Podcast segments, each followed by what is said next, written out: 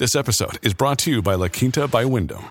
Your work can take you all over the place, like Texas. You've never been, but it's going to be great because you're staying at La Quinta by Wyndham. Their free bright side breakfast will give you energy for the day ahead. And after, you can unwind using their free high speed Wi Fi. Tonight, La Quinta. Tomorrow, you shine. Book your stay today at lq.com. I'm Bill Hemmer. This is Hemmer Time.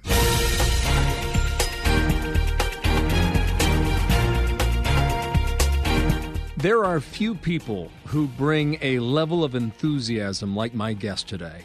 He is one of my favorites. He's Mike Massimino, former astronaut, and we spoke about the events of this past month.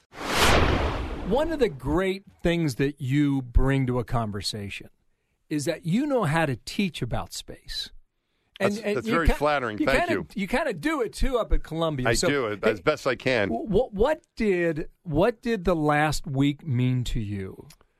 Uh, it was uh, a really very special week for me um, with all the things that were going on. A lot of the programs, the discussions, the discussion you and I had about it um, brought back a lot of the memories. I was down at the Kennedy Space Center. Um, also, getting to know the the men who were involved. I got to know. Um, I, I think I met almost all the moonwalkers, but I've become uh, friendly with Mike Collins. I, I've I met uh, Neil Armstrong.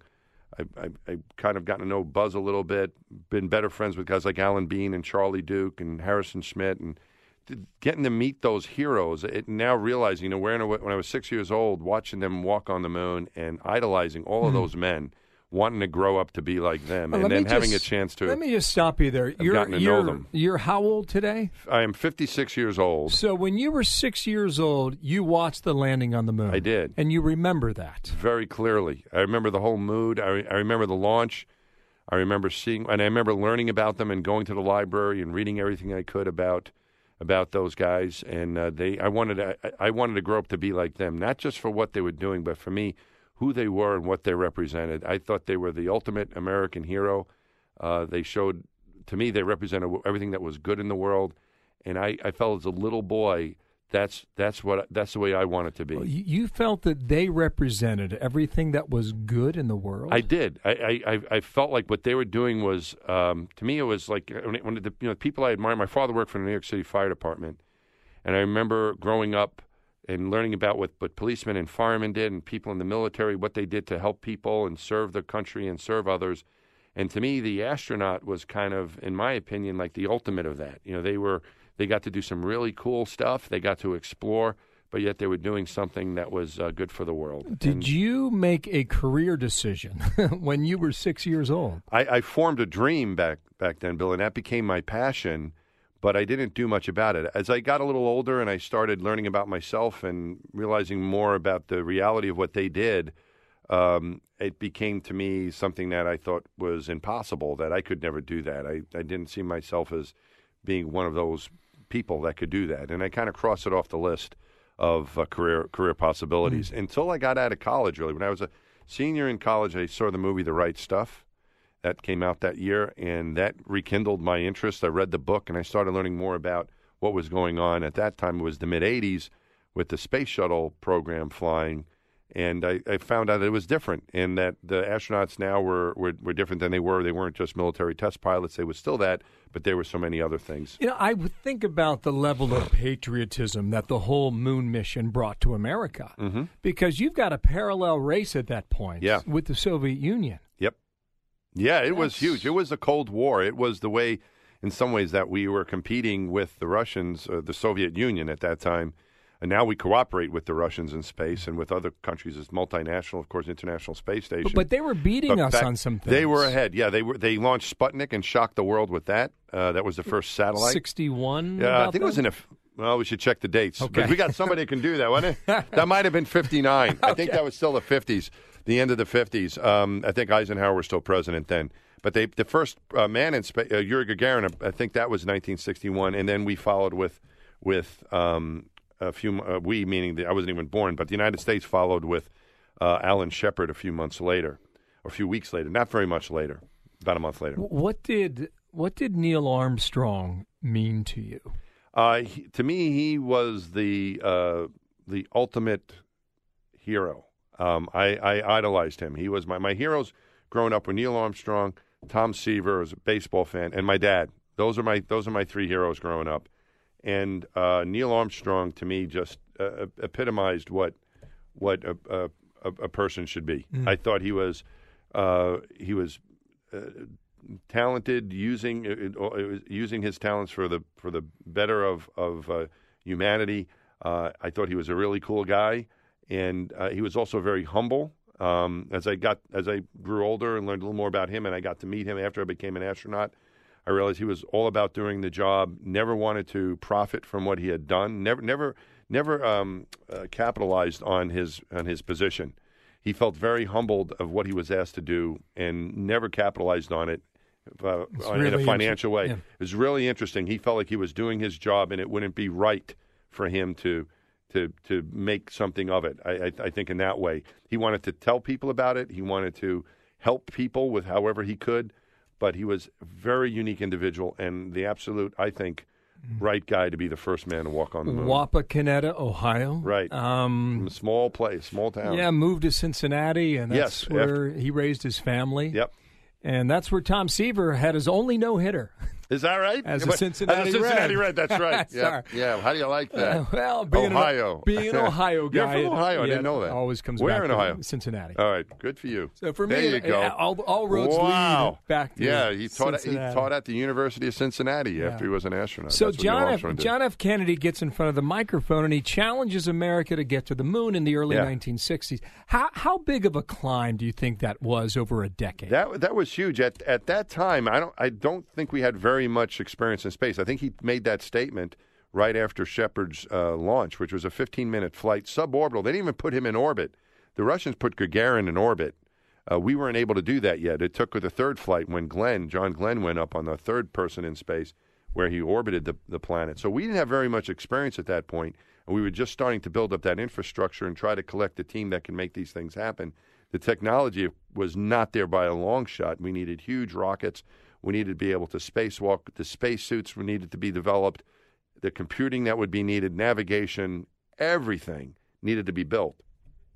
And that was that challenge was to do that by the end of the decade, which at that point was about eight years and eight or nine years in the future. Mm-hmm. So this was really this was trying to summit Mount Everest without oxygen. This was inc- it was incredible. Yeah, it was it was pretty much impossible. It would I don't know what the equivalent today would be, um, but but it would it was pretty much an impossible uh, challenge that they uh, that they were given. And speaking to the people who were who were there, my friend Alan Bean spoke to our astronaut class, or we were early on, and a lot of the moonwalkers and Gene Kranz and uh, Chris Kraft and the other historical figures from the Apollo days came and shared their stories with uh, with us as new astronauts when I when I first joined, and they still do that. The guys who are still left. And remember, Alan Bean came and said that he felt he what he told one of the first things he said was is that you hear at NASA and what NASA's about is doing the impossible, and you're going to be asked sometime during your career as astronauts to do something that you think is impossible, and that's the way we felt about going to the moon. But remember, it's not impossible if you work together and you have a team where people think differently. Not everyone can think the same, so you have to be open to other ideas and being able to work together with good teamwork and leadership anything is possible. And all of a sudden, it's not impossible. It's just really, really hard. So, yeah. You mentioned the movie The Right Stuff. What Yeah. was the film out about a year ago? Was it First Man with Neil Yeah, Armstrong? yeah. Was, was was that a good representation? How did you view that? I really liked it. It was Uh-huh. more about him. I'm not a film critic, right, Bill? But that's all right. but I liked it. I like I like space movies as long as the astronaut Yeah. looks cool. I really don't care Well, if it's apparently factual or not. but Brad Pitt's got a new movie coming that's out. that's right. I think a year he does. From now. Yeah. So I'm I'm thinking he's going to be a cool And astronaut. The, the premise is that he goes into space to find his father. really? Yeah. Okay. Was he? Have have you? I don't uh, that's all I know about. All right, okay. I just saw it on a website. But I lost the guy. Ha- have you seen the movie Interstellar? I have. That's Yeah. a little complicated. And, and I think I think Matthew McConaughey that that character, not him necessarily, but the character was a little bit too serious and nervous. Uh, That's that's the impression I got. It was a very complicated movie, I but ki- interesting. I kind of enjoyed it to try and figure out what's on the other side of the wall. Yeah, and that's yeah. what that movie was about. yeah, I saw right? that three times and still I'm not really sure what was going on. But I did like, you know, I, you know, I liked uh, I liked Gravity because I thought George Clooney was a pretty cool astronaut, and uh, The Martian was good because uh, the astronauts are cool there as well. So I just look at how the astronauts are depicted. I love it. So Yeah. uh, that's really my major concern in, in these space so movies. you have been to space twice. yeah. For those, so many of us who have not had that experience, what are we missing? I think uh, what what is gained by going there, in addition to the science and the engineering and the accomplishments that way uh, for the world, I think what is gained is a different perspective. And seeing our planet, I, I- I think our planet is very beautiful. From you and I were talking about different places to go. You know, pretty, you know, just about going to different mm-hmm. places in the, country and around the world. We just had this conversation about where you might go on vacation and so on. There are very beau- there are beautiful places around this country and around our planet that we can see. But I really think that the true beauty of our planet is seen from space, and it gives you a different perspective of who we are. When I when I viewed the planet from space, it changed my it changed my vision of the planet. I think we are living in an absolute paradise. I think we are very very lucky to be here. I can't imagine any place more beautiful than our planet. I do think there might be life out there somewhere. In fact, I, we haven't found each other yet, but I can't imagine any place more beautiful than our planet. And also the concept of that we're we're all citizens of the planet. I grew up thinking I was from my neighborhood in New York. Then I was a New Yorker. You know, when I was in college, I represented myself. I thought I was a New Yorker. And then, of course, as an astronaut, I'm an American. I have the American flag on my shoulder. And I, I'm always going to be all those things. But I think after seeing our planet, I also think of myself really as a citizen of our planet Earth. And we're hmm. all that. That is our home. My home is Earth. You knew Gene Cernan? I met him uh, a few times. Okay, Yes, Gene I didn't know him was- very well, but I knew him a few. T- I met him a few times. I think it was the last man. He was the last man to step off the moon. So Gene Cernan was number 11, and then Jack Schmitt was number 12. But Jack went in first. So Gene was the last guy to step so foot off the moon. 72, 73, I, I think believe. 72, sometime in 72. He um we got to check these dates. Yeah, we do. Yeah. we had Yeah. to. Are we right on that? 72 is all right, 72. our expert Bing. says. Ah, Excellent. circle gets a square. he told us a story one time Uh-huh. about how he determined that there is a God. really? And that is when he was in space, Uh-huh. circling the moon and looking back Wow. at this great vastness in Mhm. front of him that was Yeah. all black and all dark. Yeah. And there was this one shining, bluish, greenish Yeah. orb in the Yeah. distance, and and that was Earth. Yes. Uh, yeah, I think I think it's from from a religious standpoint. I think if you're a religious person, you might interpret what you see religiously, and if not, I think because I've I've flown with people who are very religious and people who not so much, you know, not believers, and they all they're all good people, of course, but they they view things differently. I think I'm somewhere in between. But I will say this: I, I, I if you are a believer. Um, seeing our planet from space would make you think that whoever is, whoever created this for us really loves us because they gave us a very nice home to live in. Kind of like as a parent, you want to give your kids a nice place to live. Well, if you if you're a believer and you believe in God, you can rest assured that uh, we were given the nicest house on the block, and they want us to be happy. So well stated. What is it like to do a spacewalk? What What do you feel? What are these sensations around you? The uh, it is uh, it is a, a, a mu- uh, for me it was a much different experience than being inside the spaceship. The uh, the, the there's two things I'd want to tell you. But one is just the view, the overpowering view of being out there. Once you you're not restricted to look through a window any longer. You're in, you can look through your visor. You see the bright sunlight. You see this as really bright. You see the darkness when you go over the planet as as really truly like the absence of light and the beauty of our planet is is all in front of you. You can look anywhere you want. So it's it's kind of like being inside, maybe looking out at a at a at the scene in the playground, and then you go outside, and all of a sudden the whole sky opens up. That's what it was. I felt like the whole universe had opened up to me. Um, and then the other thing was my, what I, I was like, wow, I really feel like a spaceman. Because when I was inside the spaceship, you know, you're you're in your spaceship, but then you take that off, and you're kind of in regular clothes, floating around and doing your thing and and looking through the window, it's kind of like uh, looking through a. I would make the analogy of looking at an aquarium. I'll look at the pretty fish. Uh, that's very pretty. The seeing the fish, and then the going spacewalking is like becoming a scuba diver. Now you're in that environment and you're interacting with that environment. Wow. And I was wearing a spacesuit, but I really felt it was me out there by myself. You know, here I am with me. I mean, there was a guy with my buddy was was with me. Mike Good was with me. You know, and we were seeing each other and all that. But because you, never go diving without a buddy, right? And you don't go spacing without a buddy either. With you out there, plenty of people helping you, of course. But I really felt like I was interacting with that environment. I really felt like a spaceman. yeah, that was a feeling I had. Like, holy cow! Now I'm really in space. and that's the book you wrote, Spaceman. Spaceman, that's right. Thanks for the plug, man. You're So smart. I wouldn't it have thought is- of that. it- it's quiet when you're out there. It is. You can't. Uh, you the only sound you have is what's coming in over your com cap. Uh, you have uh, headphones on, more or less, and a It, it, we call it a Snoopy cap because it looks like you know Snoopy ears that you're wearing. But uh, but you hear that whatever crackle or the words that are coming to you that you hear from the ground control team or from the astronauts who are helping inside, uh, and you hear just a hum of a fan uh, from fan noise. But you can be banging all you want outside on the spaceship or doing your work, and you're not going to hear anything because mm-hmm. sound has no medium to travel in space. There's no air. We can hear each other without the microphones here because we can we can the air uh, carries our carries sounds. There's no air in, in space. Yeah. So when, outside what, of you, you have air inside, a little bit of oxygen yeah. inside to breathe. What is the sensation of liftoff? Uh, it is uh, it, it, on the shuttle. It moved very very quickly on. Um, uh, for the, the, looking at the Apollo missions, it seemed like the the space the uh, the rocket was kind of almost lumbering off the pad very slowly. But with the shuttle, it moved very quickly. We had solid rockets on the side, uh, like giant sticks of dynamite, and when they lit, the whole stack moved immediately and uh, very abruptly.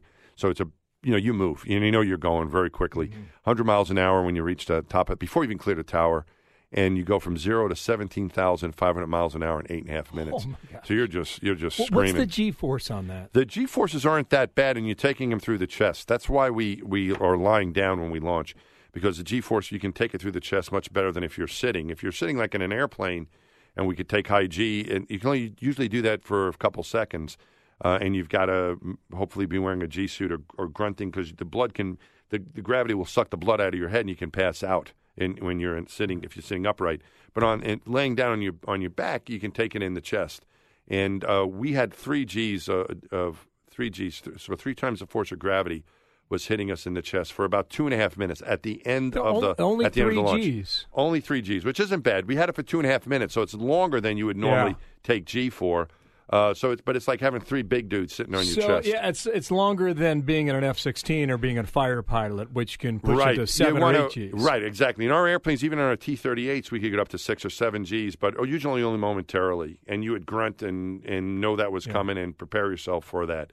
But but you're when you're depending on your body position, where where it's easier for us to take G forces lying down because you get it in the chest, you feel it. It's like having a pile of bricks on your chest, but it's not going to hurt you. I've never thought about that. Yeah. that's great. Yeah. you've you've orbited Earth Yep. clearly. Yeah.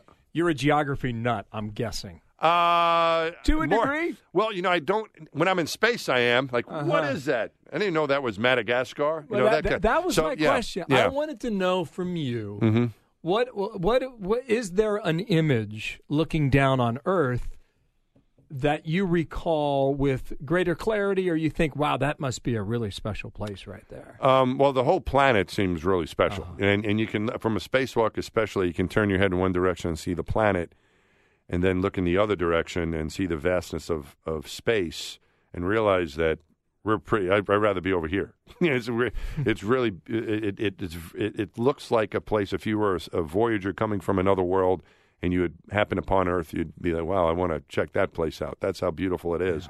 So I think in general, our, our planet is beautiful. As far as memories, I have so many uh, from uh, orbiting, mainly looking out the window, uh, listening to music. And one of the things that, that stayed with me that was just beautiful was coming over Australia at night, lightning storms lighting up the clouds below, uh, beautiful stars above us, and, and the horizon, the thin horizon, uh, the thin atmosphere in the distance. Wow.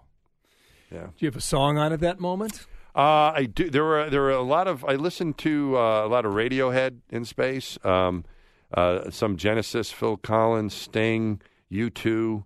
Uh, that, that was my favorite music, and also some soundtracks. Thomas Newman, who's a composer, Meet Joe Black, uh, John Barry's Dances with Wolves. Some of those soundtracks, those like epic movie soundtracks, went really well with uh, with the Ah, scene that's, outside. that's that's beautiful. Yeah. Wow. You could argue that 1969 was the golden age. I could argue that year. 2019 is the golden age. Let's go with that because it's now Uh, do, you, do you believe it? of space travel. Yeah. I think I think uh, well I think 1969 because of what happened with the moon is going to be marked in history. And I realized this as a little kid. I thought I remember thinking very clearly on the launch day of Apollo 11 that this was the most important thing that had happened in 500 years. That's just what I felt about it. I felt you go back to the explorers discovering the new world. That was what we were learning about in school when I was in first grade. That was 500 years earlier, and I felt like this was the most important thing that happened since then. This is just my opinion as a little boy, and that this was going to be the most important thing that's going to happen for the next 500 years. That 500 years from now, little kids were going to be learning about this day. That's what I felt about it, and I still feel about that that way.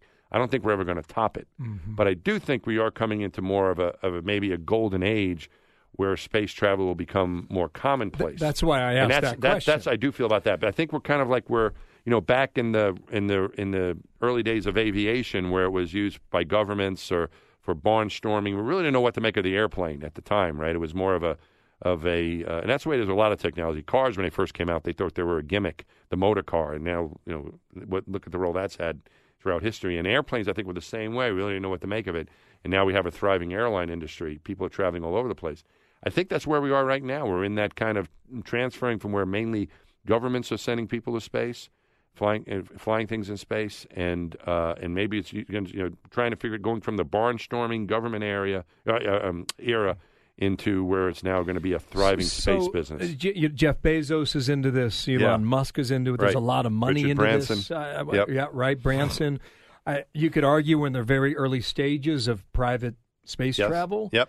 Um, I, I- thought it was extraordinary that Elon Musk could have a project where he fires off a rocket and he he lands the boosters Yeah. on a floating barge in I- the Pacific Ocean. Bill, I agree with you. I, I remember pro- it was probably about 15 years ago when SpaceX first started um, with their planning. I, can't remember exactly when that was, but about that order, 10, 15 years ago. And I remember getting brief, we just our, we'd have these office meetings every Monday morning, 8 o'clock. We had our astronaut office meeting, you know, all hands on deck, figure out what was going on that week. And uh, I remember getting a someone gave a briefing on you know what was what SpaceX was doing and what they plan to do. And I remember thinking, sitting there in that room, I didn't open my mouth, but what I was thinking was, "There's no way this is going to happen," because I was using the model that I was familiar with in my head. When was that? What year? This was about, about you know, 12 to 15 years ago, Okay. something like that. You're saying no way. I'm thinking to myself, there's no way because in my head, the way we got people to space was the way we did it when I was a little boy looking at Apollo, and then what I knew about the space shuttle. It was this huge, enormous government project that required almost endless resources uh, to recover a shuttle. The the backup, you know, knowing about the little things you might not, well, big things you might not know about, like abort landing sites all over the world for the space shuttle. If we had a problem, then we needed people to land us in uh, southern Europe, in northern Africa. Uh, abort sites up the uh, had to be activated all over the world, pretty much, and they had to may may have to come look for us in the middle of the ocean if we had to bail out. And just that alone, I was like, you know, this is not something a company can do. You know, you need a government that can do this. It's expensive. It's huge. And you need a gigantic organization and lots of contractors to do this. It's like there's no way they're going to be able to do hmm. it. And look what's happened. They are. I think they've taken what NASA has done and learned from those from those lessons. That taking that technology. A lot of my friends are working at these places. A lot of my students now from Columbia go work there. They've got a lot of talented people there, and they've been able to do things that I thought were impossible. The return of the booster um, is really uh, important. Uh, I've heard Jeff Bezos tell me that he felt that for you know it always frustrated him for years that he's about my age, right? So he can remember the Apollo missions and what happened after they launched that magnificent rocket ship. It ended up in the bottom of the ocean, right? All those giant engines, all that technology that was on board, and, and he, to him, I think it's found it frustrating because why not take that technology and return it somewhere where you can just fill it with gas again and use it over again? Why throw all that away? And that's why the reusability. And the shuttle was reusable. The shuttle itself, the solid rocket boosters, the only thing we got rid of that was a one time use was the external tank. But it was the first attempt at that, and it was a bit expensive. I think they've been able to take those lessons from the space shuttle and apply them to what they're doing and improve on them. So it really will be cost effective to be reusable. Two more questions. Uh, look, I I could ask you a hundred more questions. Yeah, but your readers are going to go to sleep after a while. Our listeners, I mean, your listeners, yeah, listeners are going to be, not your readers. That's right. They're not reading this, I Um, hope. uh, How soon or how long before you have private space travel before someone can cut a check for fifty or hundred thousand dollars and have that space experience? Well, that's kind of already happened. People have bought tickets, for example, on uh, Virgin Galactic on Richard Branson's But they haven't gone up yet. Now he's got he's had a couple successful uh, launches. Um, friend of mine, C.J. Sturckow, was one of the, he was a four-time uh, shuttle astronaut, twice a commander, Marine Corps pilot, good friend, good guy. He flew up on the first test flight into space with uh, Virgin Galactic. It was, I think, back in December. then he had another flight with two uh, two other test pilots and a, a, a, woman that worked with us at NASA, Beth Moses, who was one of our instructor engineers, who's now their like lead instructor there. They went up uh, again in uh, that was in February, I think. They had a, a second, but they, have only and right now they've only done their employees, their test pilots. I don't know when their next launch is planned, but I think they are going to be eventually launching people. I think relatively soon they'll be launching some of their paying is it, customers. Is it a year? I think within the year they should be doing wow. that. It, that'll be the, that's suborbital. I also think that uh, Jeff Bezos' company is going to be doing that as well. They have not. I don't think they've sold any tickets yet. I think they're waiting to make sure everything works before they start doing that. but I think pretty soon they'll be doing it as well. And I think uh, sort of the hybrid of of the government with the private sector, with SpaceX and with Boeing. They have the commercial crew program launching astronauts again from the United States. We haven't done that since the shuttle program mm. retired back in 2011 but uh, they've they've been very successful. They had a successful launch of the SpaceX vehicle. was It was uncrewed, no people on board. Um, but they're gonna they're gonna uh, hopefully by hopefully by the end of the year, both Boeing and SpaceX will launch people to the space station. If they don't make it by the end of the year, that's okay. You don't want to rush these things. Yeah. But I would say with definitely within the next year or two, we're going to be seeing all these things happen. Last question for you: At age fifty six, are you alive when we successfully take human beings to Mars? Uh, I I hope so, uh, but uh, I don't know what kind of condition I might be in by then. Bill, I'm falling apart already. Uh, I I hope so. So, in other words, ask me when is it going to happen? Um, is it ten yeah, years so. or twenty years? I think it's probably or? longer than that. I think we've got to stop kidding ourselves with this. You know, ten to fifteen year. I mean, it's possible, but it's going to take a real effort to do that. I think what's what I what I think is more likely, and I, I there's no. I'm not saying this is going to happen, but I think what's more likely is to go back to the moon and use that settle settle there understand more about what it's like to live on a planetary surface for a long period of time. We know how to keep people healthy and functioning in low Earth orbit. Let's go to the moon next and deal with rocks and dust and a little bit of gravity and using the resources there to build habitats and then using the resources there to launch and go to Mars. So yeah, I hope. In fact, let's hope, Bill, that we're we're both around uh, when that happens. I hope uh, in the next few. I would, you know, hopefully in the next few years, we get back to the moon, and hopefully in the next 30 years, which should be my life expectancy if I'm careful, mm-hmm. we'll see what happens. I don't know. I'm not making any predictions hey, there. I, Long so, Island, yes, I hope Long, so. Long Island's tough country there, so. Well, I don't live there anymore. Oh, you moved? Yeah, I'm in Manhattan now. Okay, well, welcome so, to the big yeah, city. There you go. Hey, buddy, I, I really enjoy the knowledge you share with us. Oh, it's a, it's a pleasure talking with you, Bill, and it's fun to do it this where – you know, we we did we do your show and we got to hit it. we got a time. You're kicking me out. Get it? All right, we got to shut up and get out of here. So I'm glad Listen, we had a little more time. I, I, want you to know that we will do it again. Oh, uh, I'd love because to. there is so much to literally explore. There's there's a lot going on, and I think our conversations as as time goes on with these new these new developments, particularly in the privatization of space travel. I think it's going to be a lot of excitement, at least for you and I. Amen. I don't know a lot of your listeners, but I think we'll enjoy it. Amen. Mike Massimino, right. former astronaut, thank you so much. Thanks, Mike. Bill. Thanks yeah. for having me. I'm Bill Hemmer. This is Hemmer Time.